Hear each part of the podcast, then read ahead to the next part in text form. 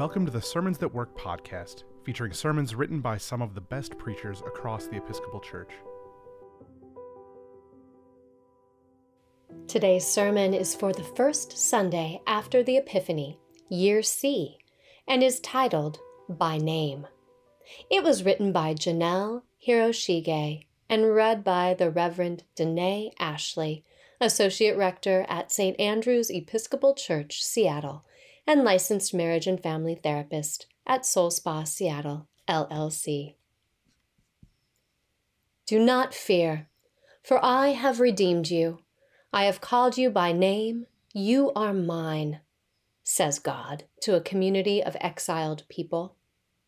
The promises spoken in Isaiah 43 1 through 7 give assurance and comfort amid uncertainty. God's people have been exiled. They have been driven away from their homes. They do not know what is next. They have been waiting for a really long time. This has probably led to feelings of anxiety and deep disappointment. These are words of hope and comfort to a displaced people that God had indeed not abandoned them.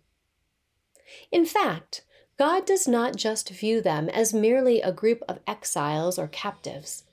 God knows each one by name. There is great comfort in knowing that God cared enough to know the names of each and every one. God calls this community, which has experienced great loss and oppression, precious, redeemed, worthy of knowing their names. God knows them and knows what they are experiencing. God calls them out of exile back home.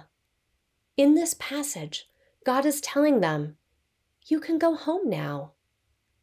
They have a journey ahead, but God is promising to be with them on the way back home. Knowing someone's name implies a relationship. It opens the door for acts of care and kindness. When you hear that someone is in trouble and you know their name, you might be inclined to act. In this case, God acts on behalf of God's people. Those in power have cast this community aside and spread them apart. God calls them by name and gathers them together. God, as the great namer, claims them as worthy and promises a future where God will be with them at every twist and turn of the journey. Whatever it is up ahead, God will be with them. In fact, the passage says, when you pass through the waters, and when you walk through fire. God is not promising that they will avoid hardship or difficult times. Yet God does promise God's presence during those times. Difficult days are not proof that God is no longer present. They are days in which God's presence is felt in ways that stop us in our tracks. They are those days when God's love dances alongside grief and sorrow. In the worst of moments, it can make a world of difference to not have to be alone. Whatever community you know that feels forgotten, perhaps it is your own. God is calling by name, gathering up, and gifting God's presence. This is good news. The passage goes on with prophetic imagery of offspring being gathered from the east and the west, the north and the south. It is like God is a community organizer, knowing that there is strength in togetherness. The journey from exile into liberation happens in community. The journey home does not have to be taken alone. God is still doing that, gathering us into communities of faith in our neighborhoods and cities. From the east and the west, the north and the south, we meet together as God's beloved people. We keep showing up to remind ourselves and each other that God is always redeeming. Whomever God calls precious, we are also to value. God gathers God's people together from different places with different journeys because God knows we need each other. It is a beautiful thing when our paths cross with one another. Together we remember those sacred promises. Do not fear, for I have redeemed you. I have called you by name, you are mine. When you pass through the waters, I will be with you, and through the rivers, they shall not overwhelm you. When you walk through fire, you shall not be burned, and the flame shall not consume you. Whatever it is up ahead, God will be with you. Whatever it is up ahead, God will be with us.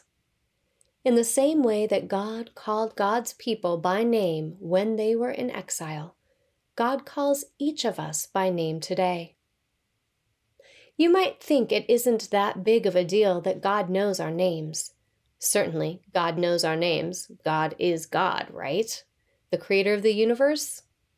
But if you've ever moved away from home or been in a new place where few people know you, you know the gift of someone remembering your name. In fact, it can be a balm in the depths of loneliness. It can remind you that you are worthy of being loved. There is a sacredness to remembering a name. There is comfort in knowing that God knows the name of that friend you are desperately praying for. It might seem like a simple thing, but it matters. God remembers our names. People living with dementia may not remember their names at any given moment.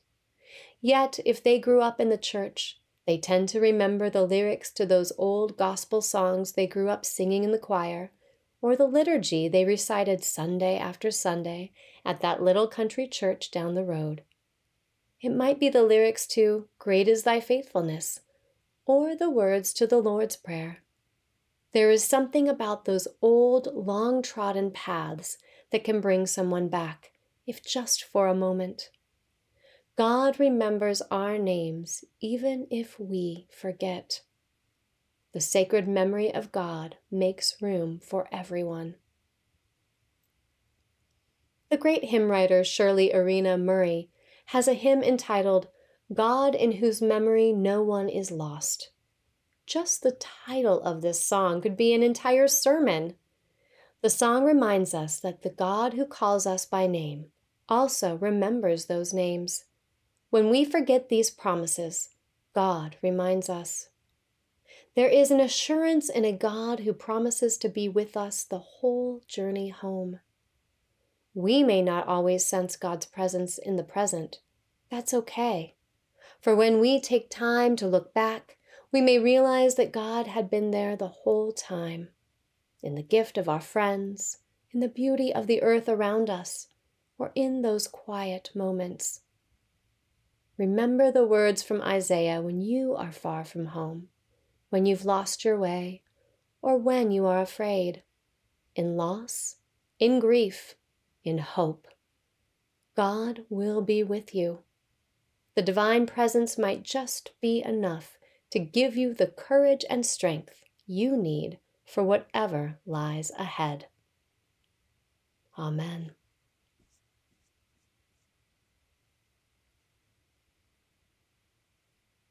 Janelle Hiroshige is a postulant in the Diocese of Atlanta and currently serves as a hospital chaplain. She is originally from San Diego, California. In her free time, she enjoys wandering around a thrift store or walking around the neighborhoods of Atlanta. Sermons That Work is an offering of the Episcopal Church's Office of Communication. For more free resources, including sermons, Bible studies, bulletin inserts, and more, visit episcopalchurch.org/sermons. We would love it if you'd rate, review, and subscribe to our podcast on your favorite podcasting platform. And while you're at it, share it with a friend.